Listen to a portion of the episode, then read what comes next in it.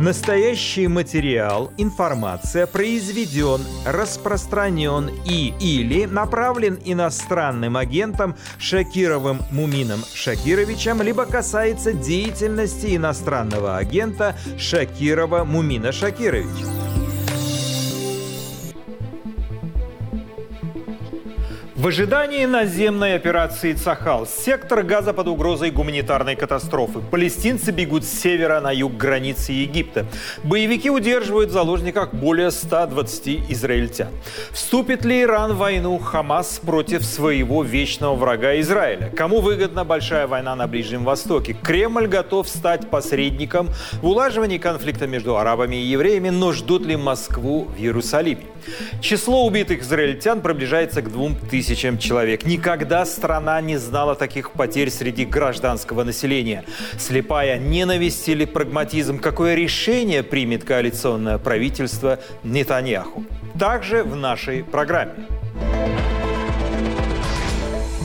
Военная экономика России во благо или во вред бюджету? С одной стороны, мы видим, как растут зарплаты, но с другой стороны растет инфляция. Какого-то драматического ухудшения пока не произошло, но я бы не сказала, что ситуация... Я вот не считаю, что ситуация очень радужная в России.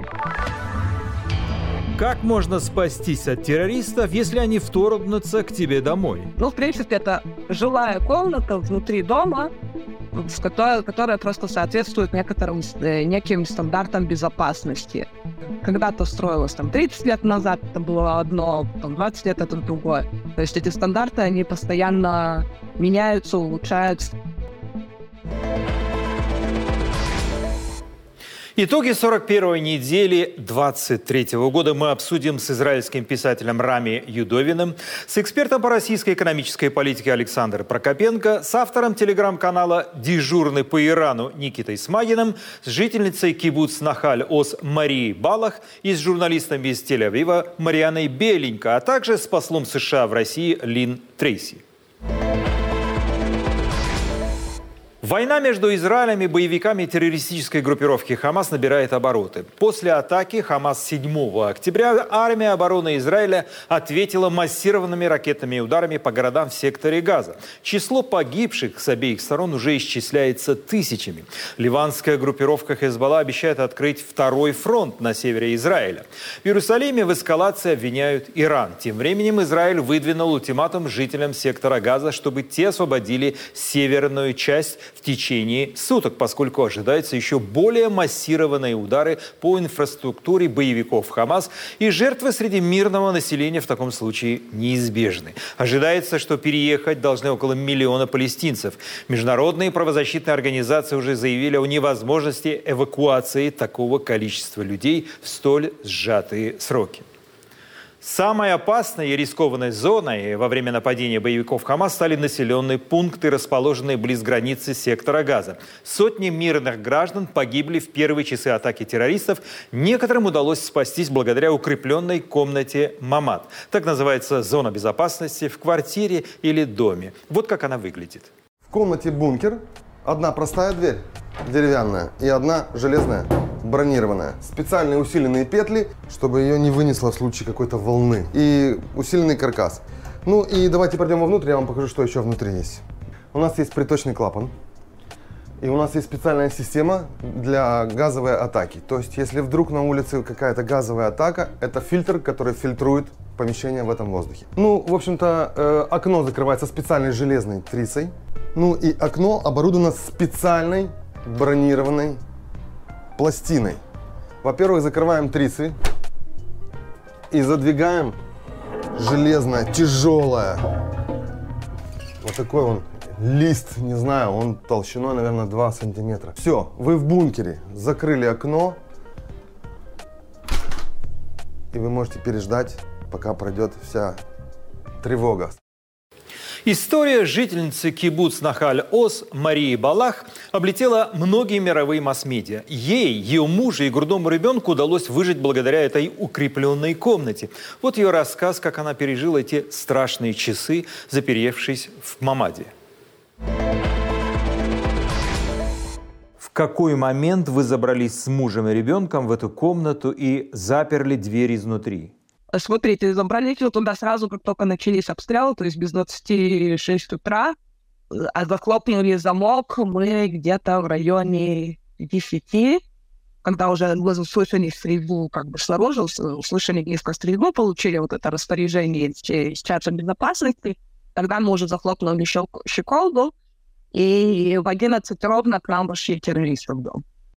Опишите самые тревожные минуты между жизнью и смертью. Это были не минуты, это было практически ровно час, может быть, плюс-минус 10 минут, я не очень четко помню, но это был час. Смотрите, как только мы услышали, что к нам в дом вломились террористы, я немножко вернусь назад, прям было.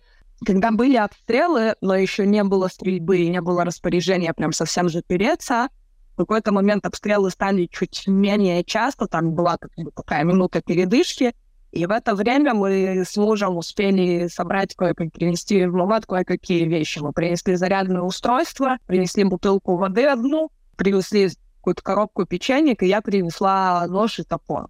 Нож и топор это было, ну, еще сумку со всеми документами и прочим. Нож и топор это было чисто по, по наитию, потому что, ну, как бы, тогда еще было непонятно, кто зашел, не зашел, я просто их принесла. Даже успела в Фейсбуке там пошутить что-то в духе, что если в войну попадем к моему глубокому сожалению, в какой-то момент это практически стало правдой, потому что когда террористы вот, мы услышали, как они взламывают э, дверь в дом, и что они заходят, мы слышали разговоры на арабском, мы слышали как минимум троих человек, и как они переговаривались, они, было слышно, что они рушат, что они как бы там открывают шкафы, что, что они что они пришли воровать и убивать и разрушать. И, и в какой-то момент они подошли к Мамаду и с того момента, как они вошли к нам в дом, мы встали в Мамаде, там такое, это, это комната, она не ровно, конкретно у нас не ровно квадратная, а такая с небольшим закутком. Вот мы в этот небольшой закуток вошли, муж стоял передо мной с топором, я стояла с одним, в одной руке с ребенком, во второй руке с ножом, и, в принципе, все, что я понимала, это то, что против вооруженных огнестрелом более троих людей мы как бы ничего этим не сделаем. И все, что мы сейчас делаем, это готовимся дорого продать нашу жизнь, включая жизнь нашего ребенка. И все. При том, что мы как бы там, не то чтобы там какие-то бойцы, которые умеют пользоваться этими вещами, да, как бы я могу помидор нарезать красиво. Очень важный момент. Маленький грудной ребенок на руках. Как он себя вел в этой экстремальной ситуации? Мы старались э, сохранять хотя бы видимость спокойствия. Я старалась не играть, я старалась ее каким-то образом развлекать, отвлекать. Я кормлю грудью все еще, поэтому много времени она провела у меня на груди. То есть э, в какой-то момент она уже не могла видеть грудь. Казалось бы, младенец всегда рад, но в какой-то момент она уже просто не могла, потому что слишком много.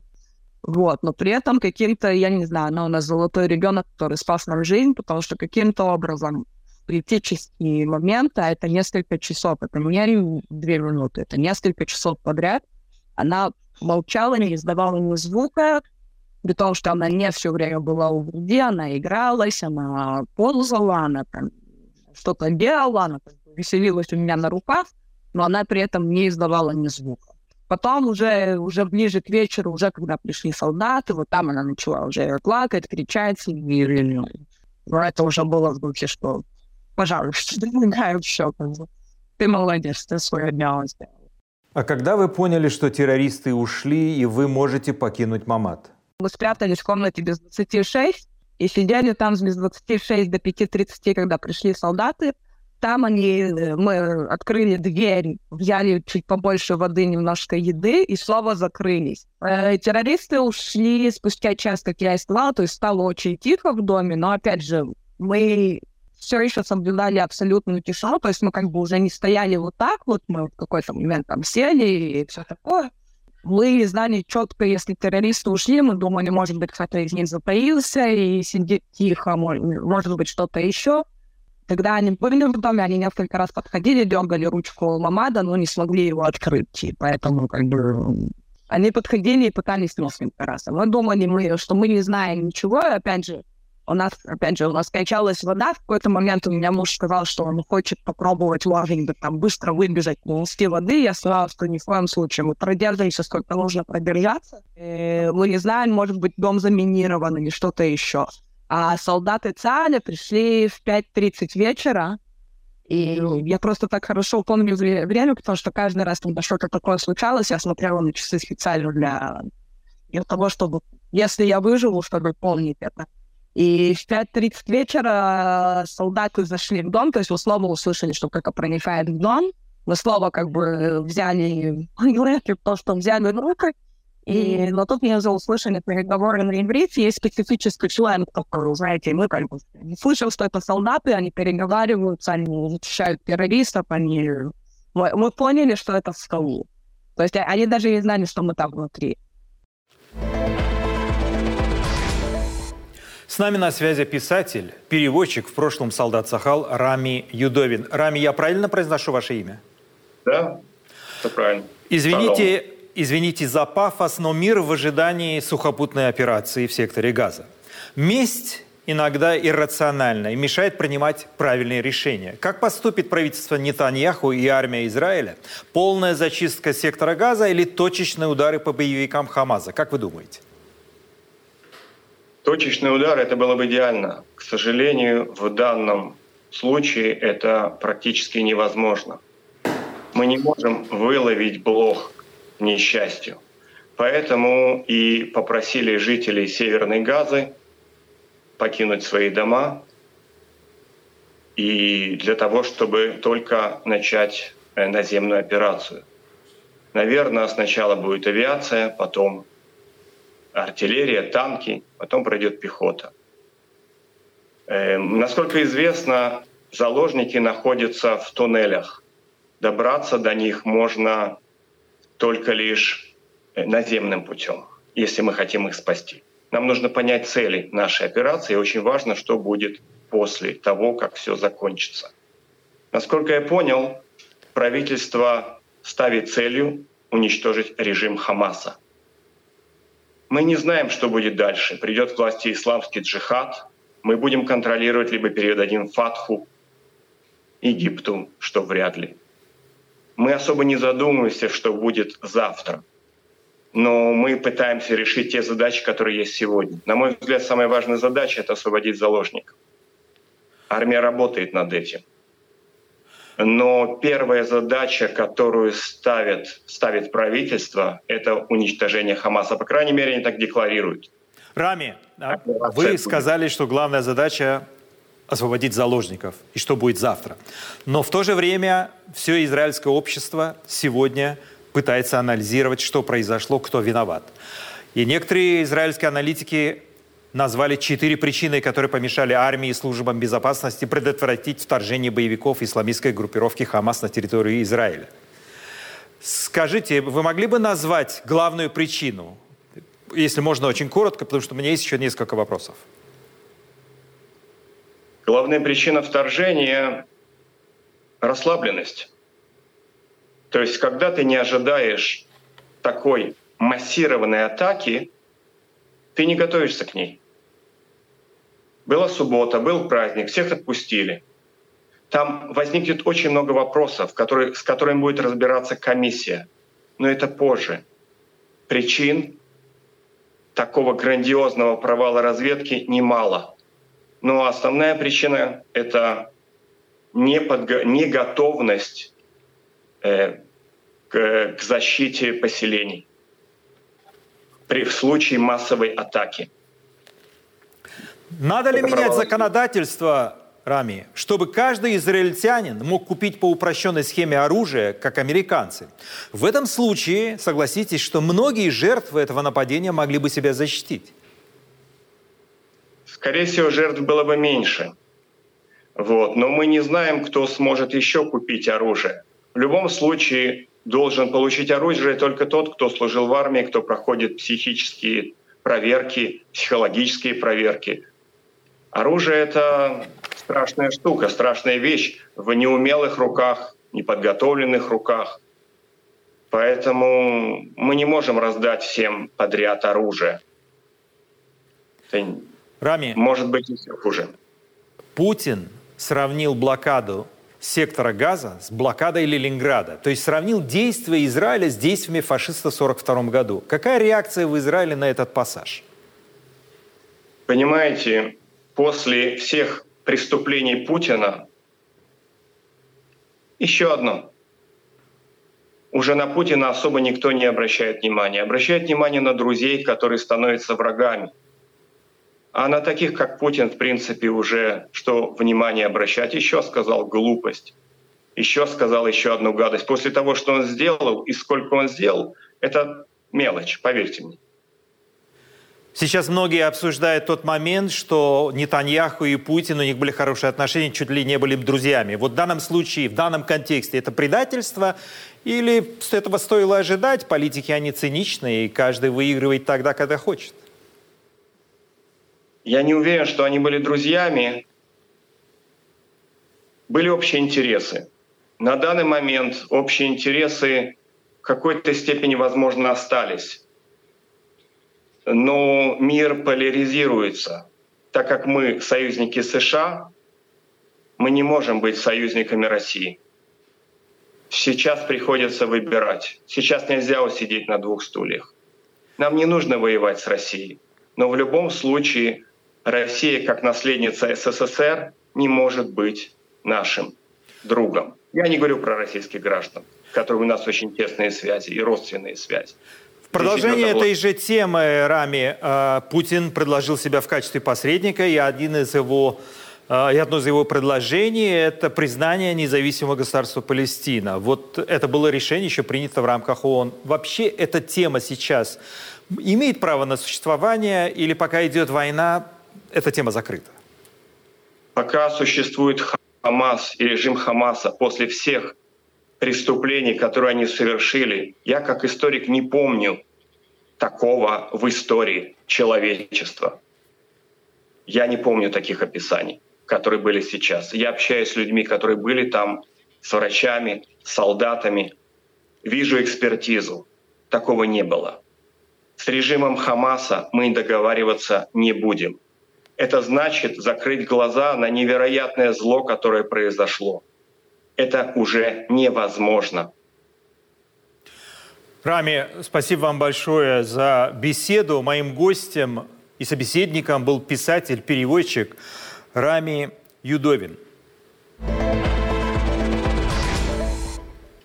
Наша коллега-журналист Марьяна Беленькая все эти дни пишет о том, что происходит э, на улицах Израиля, о трагических событиях. Она, как и все горожане, во время тревоги спускается в бомбоубежище. Вот ее репортаж с улиц Тель-Авива и прибрежного Батьяма. Снимала Мариана эти видеозарисовки на телефон. Давайте посмотрим, как проходит жизнь на восьмой день войны в Израиле. Шок – это то, что испытывают израильтяне сегодня. Этот шок не проходит, а только усиливается. Он усиливается с каждой новой публикацией подробностей того, что произошло в минувшую субботу, с каждым новым именем погибшего. Но все же шок не помешал собраться. Больше 360 тысяч человек по повестке встали в строй. Те, кто не ушел воевать, отправились волонтерить и обустраивать жизнь в новой реальности, когда ракеты прилетают не только с юга, но и с севера, когда в любой момент может прозвучать сигнал тревоги, предупреждающий или о ракетном обстреле, или проникновении террористов. Последнее особенно характерно для маленьких населенных пунктов пятницу, самый активный день недели, когда обычно израильтяне делают покупки, посещают кафе, встречаются с друзьями, все выглядит совсем иначе, чем обычно. Да, люди все же пытаются выбраться из дома, но их заметно меньше. Они стараются оставаться неподалеку от убежищ. Между обстрелами подобие мирной жизни сохраняется, но это все же подобие – Жизнь продолжается, но как будто на замедленной съемке. В Пешенебе, районе Тель-Авива, Невет-Седеки улицы пустынны, многие кафе закрыты. Работает примерно одно кафе из пяти. Такая же ситуация с магазинами. Но в автобусе много народа, дела никто не отменял. Только детей на улицах почти нет. В соседнем Батьяме торговля идет более бойко но звуки как будто приглушены. Не слышно и перезвона недавно запущенного трамвая из Батьяма в Тель-Авив. Часть маршрутов Тель-Авив проходит под землей, как метро, Станции на эти дни приделаны в бомбоубежище. На Батьямской набережной, где обычно всегда толпы людей, сейчас пусто. Пляжи закрыты из-за угрозы ракетных обстрелов. Однако несколько смельчаков отказываются бояться Хамас и инспекторов городских органов власти. И все-таки спускаются к морю, но ненадолго. Плавать не решаются. Кто-то загорает на лужайках. И стрижки, и пиво в условиях войны никто не отменял. Каждый ищет способ, как расслабиться. Все понимают, что это надолго, и ситуация может стать только хуже. Израильская армия готовит наземную операцию. А это значит, что ракетные обстрелы Хамаса могут усилиться. Есть опасения и атак ливанской Хизбаллы с севера, и много других неприятных сюрпризов. Люди очень напряжены и стараются оставаться в состоянии боевой готовности, чтобы быстро добежать до убежищ. Вот сейчас, в данный момент, в Батьяне ракетные обстрелы. Люди собрались в убежище, время подлета ракеты полтора, полторы минуты, слышно, возможно, как воет сирена, и слышны, возможно, звуки взрывов. Мариана Беленькая, Габи Вольсон, Тель-Авив, Батьям. Восьмой день трагедии в Израиле. Хроника войны, репортажи моего коллеги Дмитрия Мороза. Ирландка Дженнифер Дамти хоронит свою 22-летнюю дочь Ким. 7 октября, в день вторжения боевиков Хамас в Израиль, Ким Дамти была на музыкальном фестивале в Кибуце Рейм на юге Израиля, который расположен всего в двух километрах от сектора Газа. Как известно теперь, боевики Хамаса в тот день убили 260 посетителей фестиваля. Ким Дамти бежала с подругой к автомобилю и успела сделать лишь один звонок своей семье. По телефону девушка спросила у мамы, что мне делать. Связь оборвалась, и несколько дней Ким числилась среди пропавших без вести. Мы потрясены потерей этой красивой молодой женщины. Она была лучшей в вашем сообществе, она была лучшей в нашем обществе. Мы выражаем искренние соболезнования вам, всему вашему сообществу, а также друзьям и семье Ким. Мы поддерживаем вас. We stand with you. По другую сторону приграничной стены похорон не меньше. На этих кадрах город Наблус. Палестинцы хоронят сына и его отца, которые, как заверяют участники процессии, погибли в результате обстрела со стороны израильских военных в районе деревни Кусра на западном берегу реки Иордан. Ситуация совсем нехорошая. Почему мы страдаем? Никто больше не может защитить себя. Они убивают наших детей на наших глазах. Тем временем наступил уже восьмой день войны Израиля с боевиками палестинской террористической организации «Хамас». Минувшую субботу около двух с половиной тысяч боевиков «Хамас» вторглись на территорию Израиля со стороны сектора Газа. Лидеры «Хамас» сразу же объявили войну Израилю, назвав свои действия «потоп Аль-Аксы». Первый же день террористы устроили резню в поселках Бейри и Кфар-Аза, вторглись в города Сдерот и Офаким. Действия боевиков на земле сопровождались массированным ракетным обстрелом израильских городов. Число убитых на израильской стороне достигает по меньшей мере 1300 человек. Еще около трех с половиной тысяч получили ранения и травмы. Сотни израильтян пропали без вести или находятся в плену. Гили Роман, житель кибуца Беери, расположенного всего в двух километрах от границы с Газой. Ту субботу пропала без вести его сестра. Я чувствую полную опустошенность и ужас даже от зрелищ, от образов, от понимания того, что здесь произошло. Но я также чувствую высшую решимость вернуть мою сестру.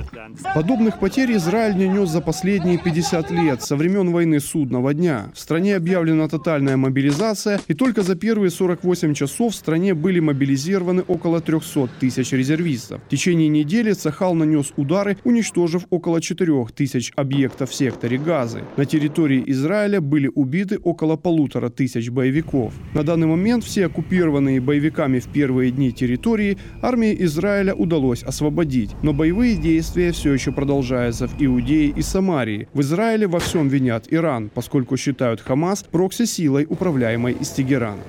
Команду на атаки дает Иран. Деньги на боевиков поставляет Иран. Идеи формируются в Иране. Что касается будущих действий Цахала, по уважительным причинам я воздержусь от комментариев. Тем временем растет напряженность на севере Израиля, в районе границы с Ливаном. В ответ на стрелковые обстрелы с той стороны Цахал начал наносить удары по инфраструктуре террористической организации Хезболла. Заместитель генерального секретаря Хезболлы Наим Касем в минувшую пятницу заявил, цитата, «Партия Аллаха готова внести свой вклад в войну с Израилем».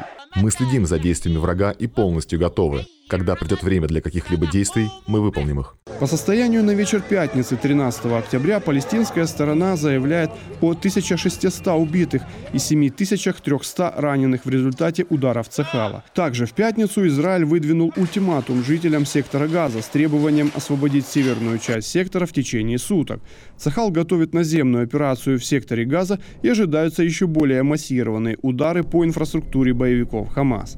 Генеральный секретарь ООН Антонио Гутерреш заявил, что призыв к массовой эвакуации чрезвычайно опасен, поскольку на севере сектора Газа проживает более миллиона человек. В момент выхода этого сюжета срок ультиматума уже истек, однако США попросили Тель-Авив повременить с началом сухопутной операции в Газе, чтобы большее количество мирных жителей смогли выехать. Дмитрий Мороз специально для Радио Свобода.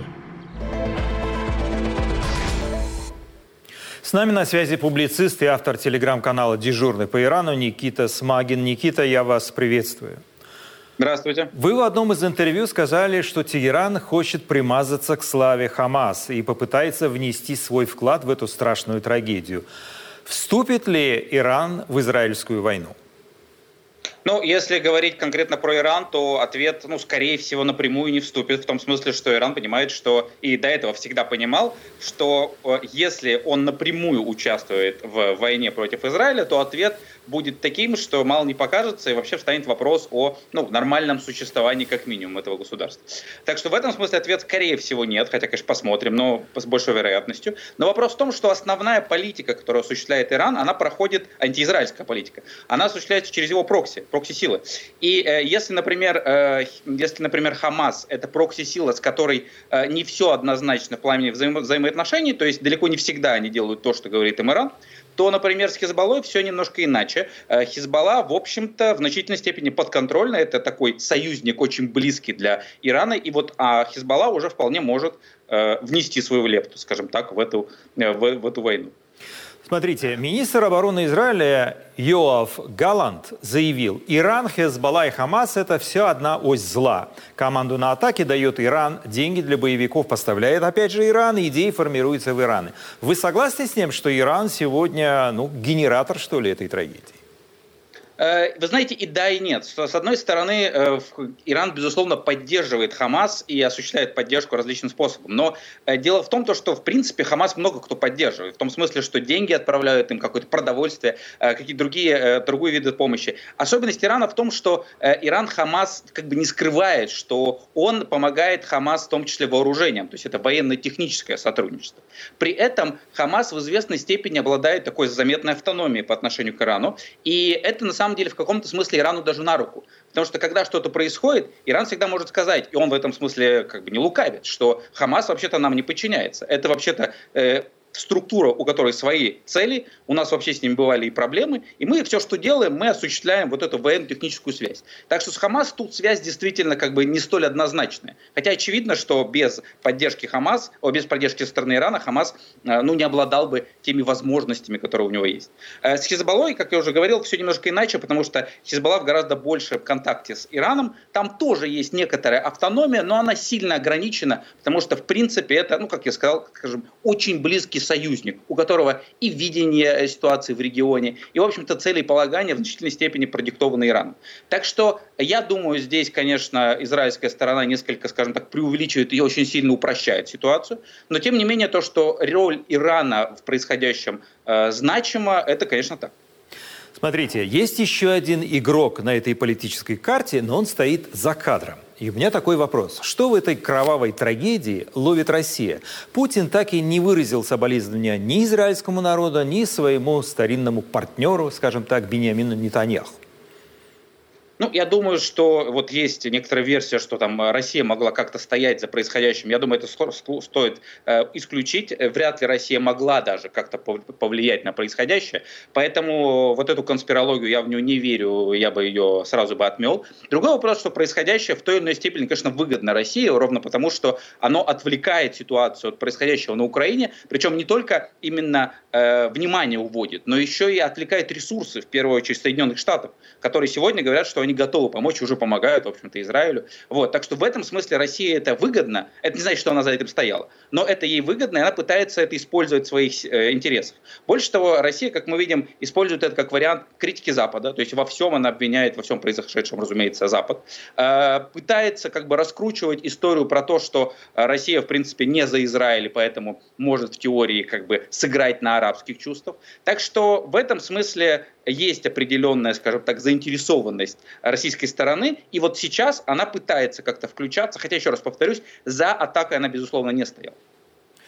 Тогда у меня возникает вопрос, может ли Россия стать посредником или после такого поведения Израиль уже больше не воспринимает Москву как близкого, надежного партнера, ну и, скажем, и репутация уже далеко не та? Ну, я думаю, тут скорее второй вариант, то, что Израиль, вообще отношения России с Израилем начали портиться в том году э, из-за позиции Израиля по Украине. Да, она не была такой однозначной поддержкой, но все-таки скорее на стороне Украины Израиль был. Вот. И с этого момента уже начались проблемы, а сейчас, в общем-то, ситуация еще больше ухудшается. Я очень сомневаюсь, что Россия может выступить действительно в роли посредника, ровно потому, что Россия, наверное, была бы не против. Но э, я думаю, что здесь скорее Израиль, который не будет теперь воспринимать э, Россию как э, сторону, скажем так, близкую, да, вот, и э, в целом я думаю, что мы, конечно, посмотрим, но у меня такое ощущение, что, в принципе, история вот этих достаточно близких и, ну, если не союзнических, то партнерских таких отношений хороших партнеров между Израилем и Россией, которые у нас наблюдались до 2022 года, э, я думаю, они вполне возможно, что в прошлом. То есть 2022 год, он в значительной степени э, как бы внес коррективы, а нынешняя ситуация, она может еще сильнее ухудшить происходящее. То есть, с одной стороны, получается, Москва выигрывает. Во-первых, поднялись цены на нефть, э, отвлечение внимания от Украины, как вы об этом сказали. А с другой стороны, Израиль потерял партнера, и акции России, Москвы, Путина упали еще ниже. Так? Ну, в отношениях с Израилем действительно, но, понимаете, Израиль в той или иной степени все равно относится скорее к западному миру, да, то есть он, конечно, очень своеобразная его часть, э, и тут, наверное, с этим тезисом вообще можно и поспорить, но все-таки он явно уж не Восток. Вот. Э, Россия все больше и больше, она переориентируется на Восток вообще в широком смысле этого слова. То есть, конечно, в первую очередь Китай, но после Китая во вторую очередь скорее Ближний Восток. Я напомню, что товарооборот э, с Турцией просто огромных каких-то цифр достигает сейчас. Э, значительная часть проектов транзита, который, транзита, который перестал быть возможен через Европу, через западные страны, он сейчас пытается его переориентировать через Ближний Восток. Так что, на мой взгляд, Ближний Восток стал вот вторым просто после Китая, пожалуй, регионом по значимости для России. И в этом смысле, я думаю, в целом вектор э, российский, он постепенно уводил Россию от Израиля. Другой вопрос, что из-за происходящего это произойдет скорее всего, быстрее, чем казалось. Но Россия явно будет пытаться поддерживать какой-то рабочий диалог с Израилем. Э, не знаю, как это будет, насколько это будет успешно, но явно Россия не хочет просто оборвать все. Вот. Но в целом, я бы сказал, просто объективный, скорее, вектор вот этого вот э, движения России, он уводит ее скорее в сторону ближневосточных партнеров. Ближневосточных, не Израиля. Никита, огромное вам спасибо за интересную беседу. Моим гостем и собеседником был Никита Смагин, автор телеграм-канала «Дежурный по Ирану». О том, как Путин пытается остановить падение рубля и увеличить военные расходы в 2024 году, мы расскажем после краткого обзора главных событий этой недели. Международный олимпийский комитет 12 октября временно отстранил Олимпийский комитет России. Бан действует до дальнейшего уведомления. Теперь ОКР не может работать в качестве Национального олимпийского комитета и получать финансирование от спонсоров олимпийского движения. Причиной отстранения стало включение в состав ОКР Олимпийских советов аннексированных регионов Украины. Речь идет об организациях на оккупированных частях Донецкой, Луганской, Запорожской и Херсонской областей. Как заявил директор МОК по коммуникациям Марк Адамс, решение ОКР представляет собой нарушение Олимпийской хартии Хартии, поскольку нарушает территориальную целостность ног Украины. В Олимпийском комитете России назвали отстранение очередным контрпродуктивным решением с очевидной политической подоплекой. Представитель российского МИДа Мария Захарова сказала, что отстранение Олимпийского комитета России – это, цитата, «двойные стандарты, сегрегация и нарушение базовых прав человека». Президент Украины Владимир Зеленский одобрил решение МОК. Российских спортсменов отстранили от международных соревнований в 2022 году после полномасштабного вторжения России в Украину. В марте этого года МОК рекомендовал допустить к соревнованиям индивидуальных спортсменов из России и Беларуси в нейтральном статусе. Басманный суд на закрытых заседаниях 13 октября арестовал троих адвокатов-оппозиционера Алексея Навального. Вадим Кобзев, Игорь Сергунин и Алексей Липцер отправлены в СИЗО на два месяца. Утром 13 октября в их квартирах и московской коллегии «Далит» прошли обыски по делу об участии в экстремистском сообществе. По окончании обысков защитников Навального задержали. Как сообщил глава юротдела ФБК Вячеслав Гемади, адвокаты находятся в статусе подозреваемых. Им вменяют то, что они передавали письма Алексея Навального. По версии силовиков, цитата, адвокаты адвокаты, используя свой статус для доступа в исправительное учреждение, обеспечивали регулярную передачу информации между руководителями, участниками экстремистского сообщества и Алексеем Навальным. Конец цитаты. По статье об участии в экстремистском сообществе с использованием служебного положения адвокатам грозит до 12 лет лишения свободы. Соратники Навального Георгий Албуров, Любовь Соболь, Кира Ярмыш и Денис Волков полагают, что главная цель обысков и арестов – оставить оппозиционера без юридической помощи и связи с миром. Сам Навальный узнал об обысках у его защитников во время время очередного заседания суда. Как в советские времена преследуют не только политических э, активистов и превращают их в политических заключенных, но и их адвокатов. В августе этого года Мосгорсуд приговорил Навального к 19 годам колонии особого режима, признав его виновным в создании экстремистского сообщества. Политик не признает своей вины. Парламентская ассамблея Совета Европы постановила считать нелегитимным правление Владимира Путина, если тот останется у власти после выборов 2024 года. В единогласно принятой резолюции ПАСЕ сказано, что нахождение Путина на посту президента России будет рассматриваться как нарушение российской конституции и международных правовых принципов. В резолюции говорится, что бесконтрольная власть Путина, который управляет страной в качестве президента или премьера с 2000 года, превратила Россию в диктатуру. В ПАСЕ указали на российское вторжение в Украину как на свидетельство того, что диктатуры цитата, представляют угрозу международному миру и безопасности, а также территориальной целостности и политической независимости их соседей. Конец цитаты. Ассамблея также призвала государства-члены Совета Европы прекратить все контакты с путинским режимом, за исключением гуманитарных. В Совет Европы входят 46 государств. Россия была исключена из организации в марте 2022 года после полномасштабного вторжения в Украину. В бюджете на 2024 год около четверти расходов засекречены. Чиновники не скрывают. Секретные расходы пойдут на военных. Так много на армию Россия не тратила еще никогда. У кого чиновники возьмут деньги на войну и кто останется без помощи от государства, разбирался Артем Радыгин. Никакого урезания в бюджете нет.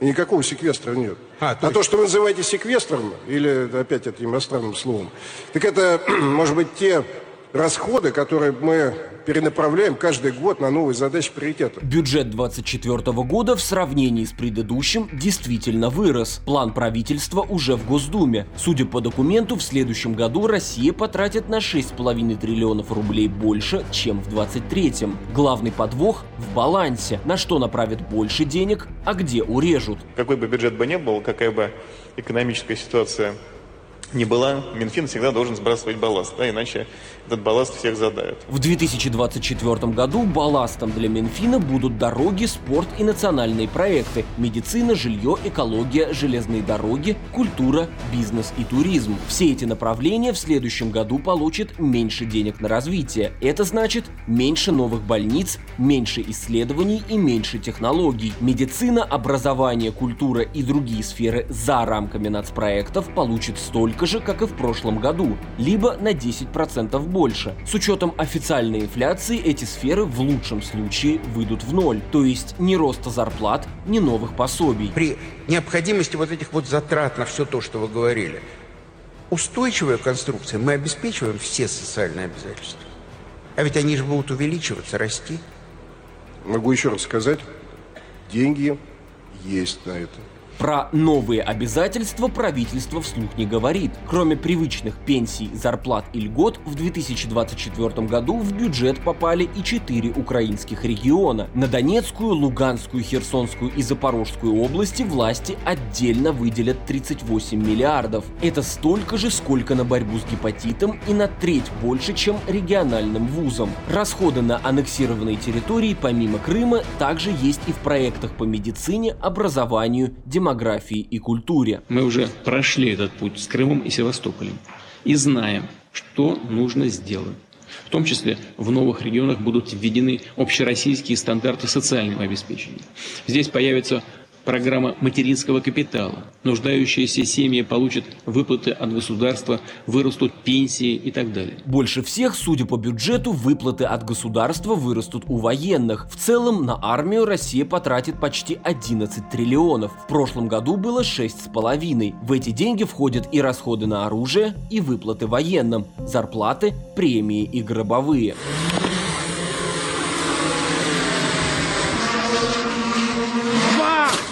Это запуск дрона пятилетней давности. Судя по бюджету, в новом году таких провалов не будет, ведь правительство отдельно выписало нацпроект по беспилотникам. На их разработку, производство и обучение операторов потратит 45,5 миллиардов рублей. Открыто о целях проекта никто не говорит. Драйвером привлечения инвестиций остаются регионы и их инициативы. По задумке правительства, доходы бюджета не дотянут до расходов на полтора триллиона. Треть всех доходов – газ и нефть по 85 долларов за баррель. Остальное – налоги и инвестиции. Для привлечения инвесторов регионы активно используют федеральные инструменты развития инфраструктуры.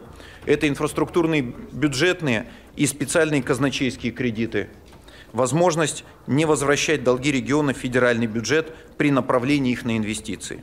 По словам предпринимателей, иностранцы вкладывать деньги в Россию не хотят. Слишком нестабильный рынок. На такие инвестиции пойдут только российские инвесторы, у которых есть деньги за границей. Представляете, вы сидите в каком-нибудь там Соединенных Штатах или в Лондоне, ни с того ни с сего вы узнаете там об 11 экономике мира и там какой-нибудь компании, которую надо инвестировать.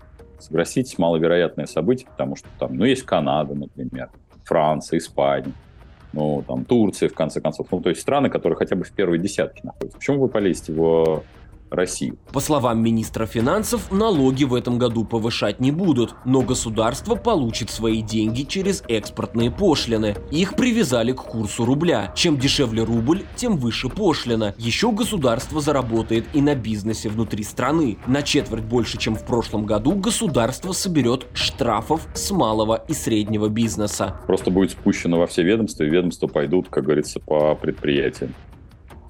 Все. Это самосбывающийся прогноз. Будет еще перевыполнение традиционных 102%. С советских времен ничего не поменялось. Окончательно Госдума примет бюджет только в декабре, пока проект прошел первое чтение. Как работает военная экономика России и удастся ли удержать курс рубля после того, как экспортеры станут продавать государству валютную выручку? Я побеседовал с экспертом по российской экономической политике Александрой Прокопенко. Удалось ли Путину перейти на рельсы военной экономики без серьезного снижения уровня жизни в стране? Я бы сказала, что э, окончательного перехода к военной экономике еще пока не произошло. Расширенный военный, э, расширенный оборонно-промышленный комплекс действительно потребляет огромное количество государственных расходов, и большая часть э, бюджетных денег уходит на э, нужды армии, на безопасность, на производство ракет, на распределение денег э, э, на зарплаты людям, которые заняты в этом секторе, оплату военных, мобилизованных и так далее. Но говорить о том, что это полноценная военная экономика, пока еще все-таки рано. Вот. Что, что касается уровня жизни людей, ну, с одной стороны, мы видим, как растут зарплаты, но с другой стороны, растет инфляция. Вот, поэтому э, как бы какого-то драматического ухудшения пока не произошло, но э, я бы не сказала, что ситуация... Я вот не считаю, что ситуация очень радужная в России. Смотрите, в целом на оборону э, в 2024 году Россия потратит почти 11 триллионов рублей или приблизительно 114 миллиардов долларов. Вот эта цифра вас лично впечатляет? Конечно, впечатляет. Впервые в истории современной России, то есть вот э, современное государство, которое мы знаем как Российская Федерация, расходы на оборону превысили расходы на социалку. А, более того, а, эти расходы, оборонные расходы вполне себе сопоставимы с расходами а, на войну Соединенных Штатов Америки в 80-е годы. Такого, да. Поэтому, конечно, эта цифра впечатляет. Также впечатляет, что В общем, правительство без особого боя согласилось на увеличение трат на оборону таким образом. Вот, вероятно, предполагая, что оборонно-промышленный комплекс может стать каким-то локомотивом экономики, ну, либо у них не было выбора, не знаю. Но а, так, э, конечно, эти, конечно, эти цифры впечатляют, и, и такого, я надеюсь, что такого мы никогда не видели и больше никогда не увидим, если честно. Ну вот смотрите, в свое время, а, во время Второй мировой войны, война и оборонные заказы загрузили американскую экономику, и она после этого ну, какое-то время процветала. Произойдет ли в России то же самое? Заведет ли этот военный бюджет российскую экономику? Я хочу напомнить, э, что э, несмотря на то, что война загрузила э, заказами э, американскую оборонку в а, более полувека назад. А, производительность труда, если мы в целом посмотрим по сектору в американской оборонке, тогда а, не то чтобы сильно выросла.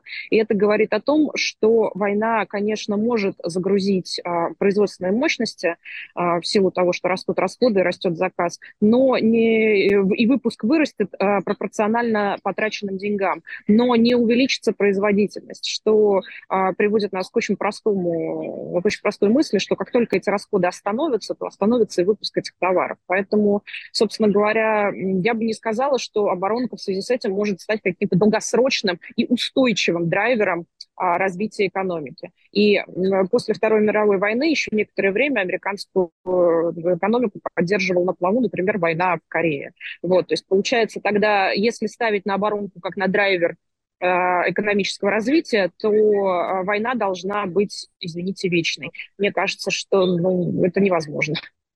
Путин всегда жонглирует цифрами перед журналистами. Например, в Бишкеке заявил, что у европейских стран, у ведущей тройки или пятерки, рецессия, а у нас в СНГ рост 2-2,5%, хвастается он. Как к этому относиться?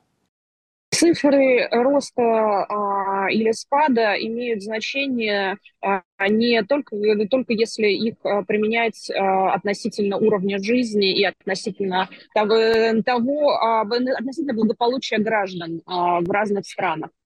А, вот, а, то есть в целом не имеет никакого значения, на сколько процентов увеличился ВВП, если этот рост не чувствуется населением страны. Вот, и здесь можно как бы адресовать вопрос уже, вернуть вопрос господину Путину, а так ли люди в СНГ живут как э, в пятерке ведущих стран Евросоюза? Потому что очевидно, что не так, а, поэтому это вот как раз именно популистское жонглирование цифрами. Еще один важный вопрос. Путин обязал экспортеров э, продавать валютную выручку. И рубль тут же немного укрепился. 95-96 где-то в этом районе. Как к этому относиться? Государство перешло к нерыночным, а, ну, то есть фактически государство решило, что курс у нас больше будет не свободно формируемый, а формируемый всякими нерыночными методами. И, и видимо, а, трехзначный а, курс а, рубля к доллару страшно беспокоит Кремль, а, поэтому а, государство прибегло к мерам, которые, в принципе, считаются довольно экстремальными, ну и стараются не использоваться. Я хочу напомнить, что отказ от валютного регулирования был безусловной победой либералов системных либералов в правительстве, и либерализация валютного законодательства в России осуществлялась на протяжении, собственно, вот всей ее новейшей истории. С 2001 года, когда было ослаблено в некотором смысле валютное регулирование, введенное после кризиса 98-го. Поэтому сейчас это как бы, во-первых, это возврат к практикам 90-х, столь любимых Владимиром Путиным. А во-вторых, эта мера направлена, мне кажется, исключительно на то, чтобы поддержать, чтобы создать благоприятный фон для Путина, который будет в следующем месяце или там, в декабре объявлять об участии в выборах в 2024 году.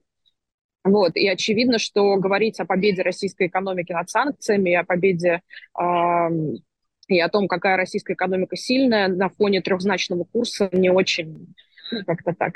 Вот. А здесь курс удержит более или менее. А что будет дальше? Ну, когда, когда дальше наступит, тогда и разберутся с последствиями. В 2024 году балластом для Минфина будут дороги, спорт и национальные проекты, куда входят медицина, жилье, экология, железные дороги, культура, бизнес и туризм. Все эти направления в следующем году получат меньше денег на развитие. Это значит меньше новых больниц, меньше исследований и меньше технологий. Вот насколько это чувствительно для людей? Или они просто этого не заметят? Ну, хороший вопрос, не знаю, заметят, не заметят, это же все, то есть, э, смотрите, мы с вами оперируем большими цифрами, а каждая непостроенная больница, это каждая, э, или там каждый недооткрытый фельдшерско-акушерский пункт, это трагедия в конкретно маленьком, небольшом поселке, небольшом городе. Поэтому нет, люди, конечно, заметят, но просто не факт, что увяжут одно с другим. Отношения между Москвой и Вашингтоном хуже некуда, но все остаются контакты между дипломатами, на которых есть какая-то надежда, так как они иногда не публично поддерживают между собой связь. На эту тему я побеседовал с послом США в России Лин Трейси. Полную версию смотрите на нашем YouTube-канале на следующей неделе, а пока небольшой эпизод. My first question. The relation Отношения между Москвой и Вашингтоном находятся в худшем состоянии со времен Холодной войны. Что должны сделать дипломаты, чтобы предотвратить перерастание конфликта в военную конфронтацию? I think the other thing that I want to Важная вещь, которую я хочу затронуть, прежде чем перейти к первому вопросу, это признать те чрезвычайно ужасные события, которые мы видели в минувшие выходные в Израиле. И я хочу повторить послание президента Байдена о сочувствии, соболезновании и заботе о пропавших без вести, раненых и убитых, их семьям и близким. Соединенные Штаты будут твердо поддерживать Израиль в трудный час. И в то же время это возвращает нас в наш регион. Наша приверженность Украине не уменьшится. Мы будем вместе с нашими партнерами и союзниками твердо продолжать поддерживать Украину в защите ее суверенитета и территориальной целостности. Uh, to protect its sovereignty and territorial integrity. Что же могут сделать дипломаты в этой ситуации? Я думаю, что нужно сохранить эту решимость, отстаивать принципы, которые являются не просто общими ценностями, обусловленными нашей собственной национальной историей или развитием, но и принципами, закрепленными в Уставе Организации Объединенных Наций. Это обязательство, которое Россия взяла на себя как член Организации Объединенных Наций и как член Совета Безопасности. И она должна выполнять эти обязательства. Очевидно, что есть дипломатическая работа. Но сейчас, когда Россия сделала выбор в пользу неоправданного вторжения в Украину, мы сосредоточены на том, чтобы дать Украине силу на поле боя, чтобы потом использовать ее за столом переговоров. Uh, Остались ли какие-либо культурные связи между Россией и США? Uh, I would uh, um, say that what we я бы сказала, что мы очень усердно работаем над сохранением связей между людьми. Эти связи у нас были на протяжении десятилетий, начиная, конечно же, еще с советских времен. И мы видим, что даже когда отношения между правительствами находятся в таком ужасном состоянии, на самом деле становится еще более важным попытаться найти способы поддерживать связи между людьми. Обмен визитами, другие контакты. Соединенные Штаты открыты. Мы открыты для посещений, для личных поездок. Мы по-прежнему открыты для обучения российских студентов в США. Это место, куда россияне могут продолжать приезжать на работу. Поэтому я думаю, что мы рассматриваем эти усилия по поддержанию связи между людьми как очень важный способ сохранить дверь открытой для лучшего будущего, особенно для молодых россиян. keep the door open to, to especially to young Russians. И мой последний вопрос о выборах в США в следующем году. Это очень важное событие. Насколько важны президентские выборы в США для будущей помощи Украине? What do you think? Hmm. So I don't want to speculate about the U.S. presidential election. Я не хочу спекулировать на тему президентских выборов в США. Я думаю, что я могу сказать очень ясно, что в США существует сильная двухпартийная поддержка. Конгресс, как в Сенате, так и в Палате представителей, высказывается за помощь Украине. Соединенные Штаты — это демократия. У нас есть дебаты по вопросам иностранной помощи, но никто не должен принимать дебаты за слабость. Президент ясно дал понять о нашей приверженности Украине. И, как я уже сказала, большинство обеих партий выразили поддержку Украине. Поэтому я ожидаю, что это будет продолжаться. И вы знаете, я думаю, что нам нужно сосредоточиться на том, чтобы Россия не смогла сеять раздор среди нас, среди наших союзников и партнеров.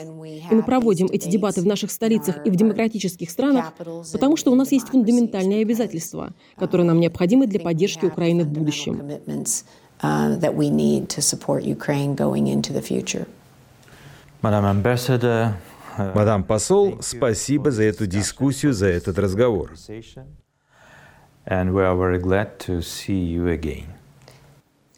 Спасибо, Мумин. На этом мы завершаем программу «Грани времени». Наш взгляд на события уходящей недели. Смотрите нас на телеканале «Настоящее время» и на сайте «Радио Свобода». Не забудьте поставить лайки. С вами был Мумин Шакиров. Увидимся через неделю.